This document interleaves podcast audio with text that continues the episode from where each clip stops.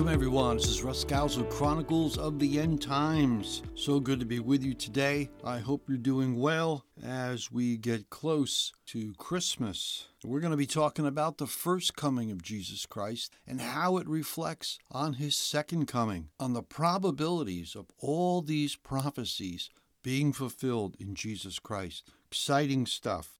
Also, today, Lighthouse Productions is going to be offering to the first 25 people to respond a free audiobook of The Search for Christmas. It's a full production. I know you'll really, really enjoy it. And we're also going to be giving away D.I. Hennessy's audiobook of Within and Without Time. That's book one of his series. So stay tuned for how to download those for free as a gift from Lighthouse Productions. So let's get to it. Here's a clear word from the Lord in Isaiah chapter 45. He says, I am God and there's none else. I am God and there is none like me, declaring the end from the beginning and from the ancient times the things that are not yet done, saying, My counsel shall stand, and I will do all my pleasure. That is the Almighty God declaring that He knows the beginning from the end and it's to God's glory. And it's how we can give God glory by sharing these prophecies and showing how God is in complete control.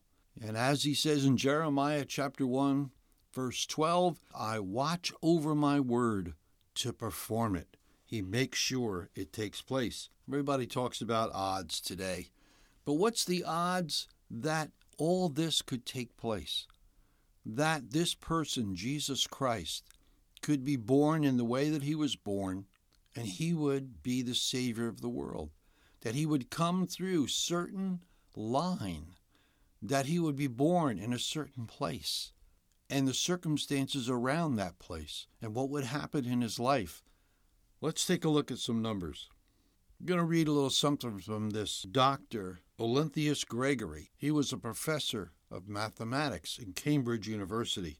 He says this Suppose that there were only 50 prophecies in the Old Testament instead of 333 concerning the first advent of Christ, giving details of the coming Messiah, and all meet in the person of Jesus.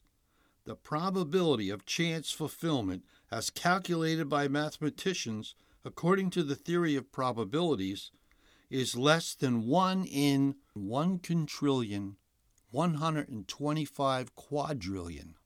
That's a lot of numbers. Just in case you're interested, that's 16 digits. And that's only the 50 prophecies, not the 333. He goes on to say, add two more elements to these 50 prophecies and fix the time and the place at which they must happen. The immense improbability that these take place by chance exceeds the power of human understanding. Wow. And he's not considering the 333 specific prophecies about the coming of Christ, only 50. So let's look at a few of them. I find this amazing, and it builds my faith, and I believe it'll do the same for you. The coming of Christ is the central theme of the Bible. Whether you're talking about the first coming or the second coming, everything is around Jesus Christ. The whole Bible centers around Him, coming the first time and coming the second time. He must come as the seed of a woman. He was to crush Satan's head, and as the seed of Abraham and the seed of David. He was to come from the tribe of Judah he was to come at a specific time, to be born of a virgin at Bethlehem of Judea. Great persons were to visit him and adore him. Through the rage of a jealous king, innocent children were to be slaughtered. He was to be preceded by a forerunner, John the Baptist, before entering his public ministry. That is just a few. Jesus declared it himself Abraham saw my day. Moses wrote of me, he says in John chapter 5.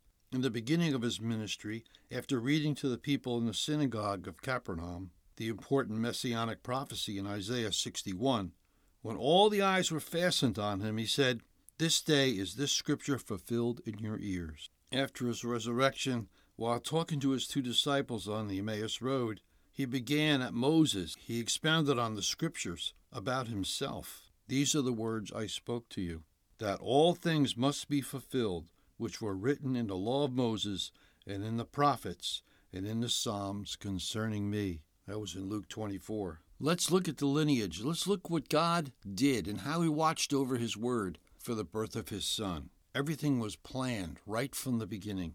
God eliminated half of the human race by telling us that His Son would be of the seed of a woman. We don't think of that today. Biology tells us that, well, that's the seed of a man. But no, this was the seed of a woman. This was conceived by the Holy Spirit. It says, I will put enmity between you and the woman, and between your seed and her seed. It shall crush your head, and you shall bruise his heel. That is a declaration of what Jesus did on the cross and what he had given us new life and dominion over evil. Eve completely understood what he was saying. She heard the prophecy. And there's remarkable evidence in Genesis 4:1 that this promise in Genesis 3:15 was well understood by Adam and Eve. For at the birth of her first son, Eve said, I have obtained the man, even the Lord. She thought she had given birth to the Messiah. But little did she know that many centuries had to pass. And lots of times we get promises from God, and we believe they're going to happen overnight, or we hope they're going to happen overnight. But God has His timing. In His perfect time, these things will be accomplished. In your life and in my life, God does not forget. He has the plan. He is Lord. We're not. And as we trust in Him, we'll have peace in that. He cares for us more than anyone can. That's where we get our peace from. We find that in Galatians 4 4. It says, But when the fullness of time was come, God sent forth His Son made of a woman. Paul testifies to that in the book of Galatians. So now we know he's going to come, and he's going to come by the seed of a woman. So next, God has to eliminate two thirds of the nations. So, how does he do that? We know about the flood, we know about how those people were destroyed, and so now God's back. Now he's only got eight people to choose from. And he chooses the son of Noah, and he chooses Shem. And here's something really cool. In Genesis 9:26, he said, "Blessed be Jehovah, the God of Shem." And then in verse 27 he says, "God will enlarge Japheth, that's his other son, and will dwell in the tents of Shem." I love the way that's put. He will dwell in the tents of Shem. You remember how Paul talks about these bodies?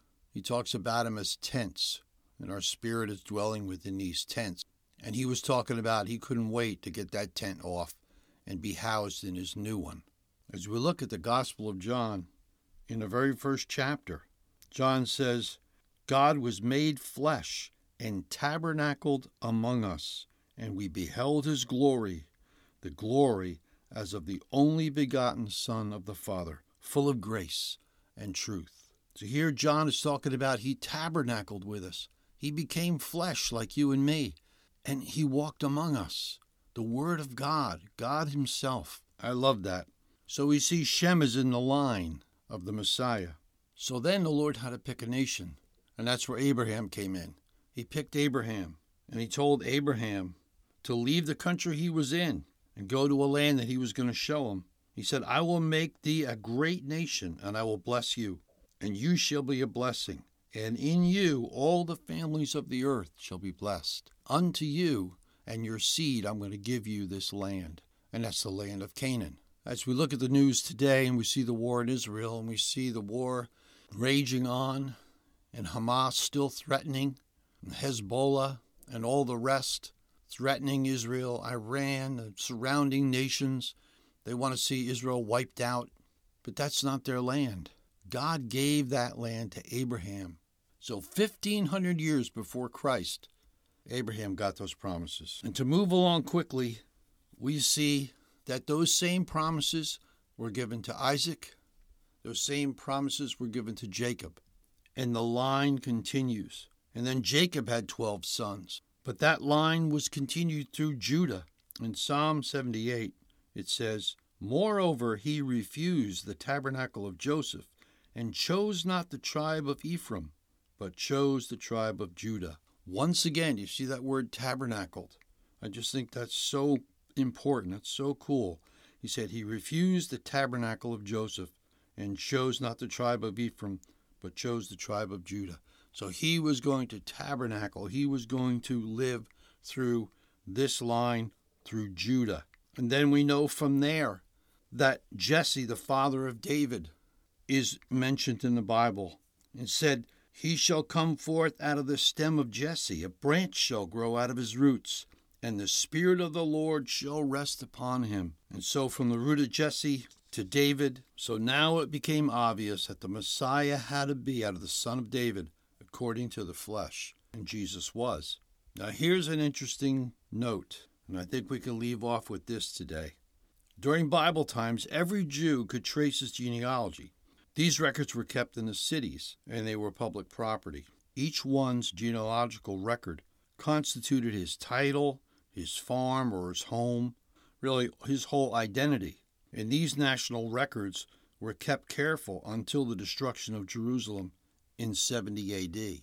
This is an interesting fact. During the time just prior to the burning of the temple in 70 AD, all the prophets, the false prophets of the Jews, were running around saying, God is going to deliver us. God is going to sweep in. He's going to destroy Rome and make Israel the center of the earth once again. You can read about this in Josephus in his writings. He says that they were all gathered together. These prophets told them all to get all their stuff, all their important documents, all their staffs, and all the things that they held, all their genealogy and all their identity. He told them, bring it into the temple because God was going to do a miracle. But these prophets were wrong. And there was only one prophet who roamed Jerusalem in the middle of the night, and he cried out for them to repent because God was going to bring judgment.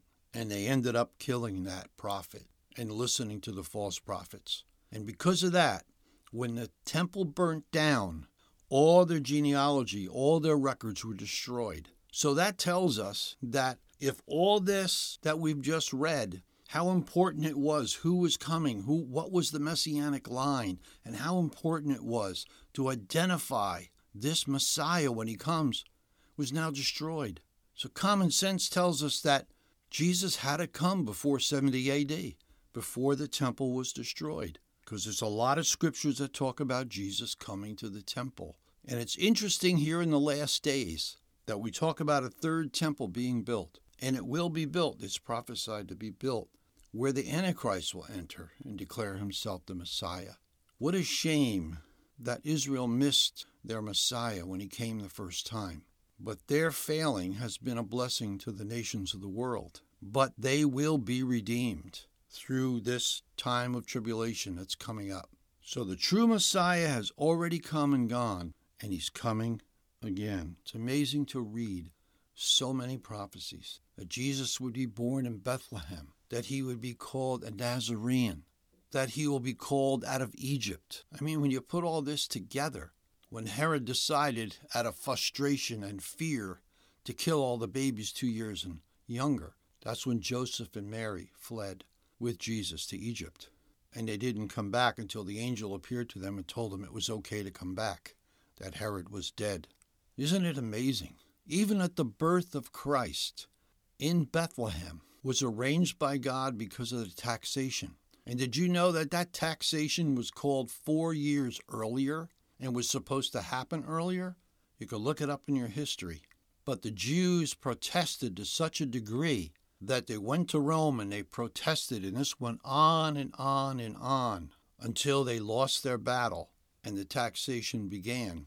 And by the time the tax collectors and the accountants of Rome got to Bethlehem, Jesus was born. So all the people had to come to Bethlehem to register for the taxation. God has got everything in control. And I just want to encourage you today that this same God that prophesied that Jesus would come on a certain time, in a certain moment, in a certain way, he's coming again. And at the appointed time, he will break through the skies. But once again, he's dealing with Israel. And this time, he's going to bring them through the fire because he's a keeper of his promises. I want to thank so many of you who have been so faithful to the podcast through the years. And Lord willing, we're going to continue on and follow this war and follow these current events. And we have a lot of upheaval in America. So many things are going on. We don't want to talk about the negative today. We want to kind of stay on the positive. I want to remind you that go to Lighthouse Stage Productions. That's lighthousestageproductions.com and click on the search for Christmas audiobook and Within and Without Time by D.I. Hennessy. His audiobook. It's awesome. You will be taken to awesound.com, who handles all our audiobooks. Make your choice. At checkout, put in the discount code. Type in Podcast Friends uppercase P, and the $7.99 price will turn into zero. And that's your ticket to get a free audiobook, an $8 value. And I know you're going to love it. So go to lighthousestageproductions.com, and the first 25 to respond can get two free audiobooks, both full cast productions. You'll love it. So don't delay. LighthouseStageProductions.com. God bless. This is Russ Scalzo for Chronicles the End Times. Merry Christmas. God bless. Keep looking up. The King is coming.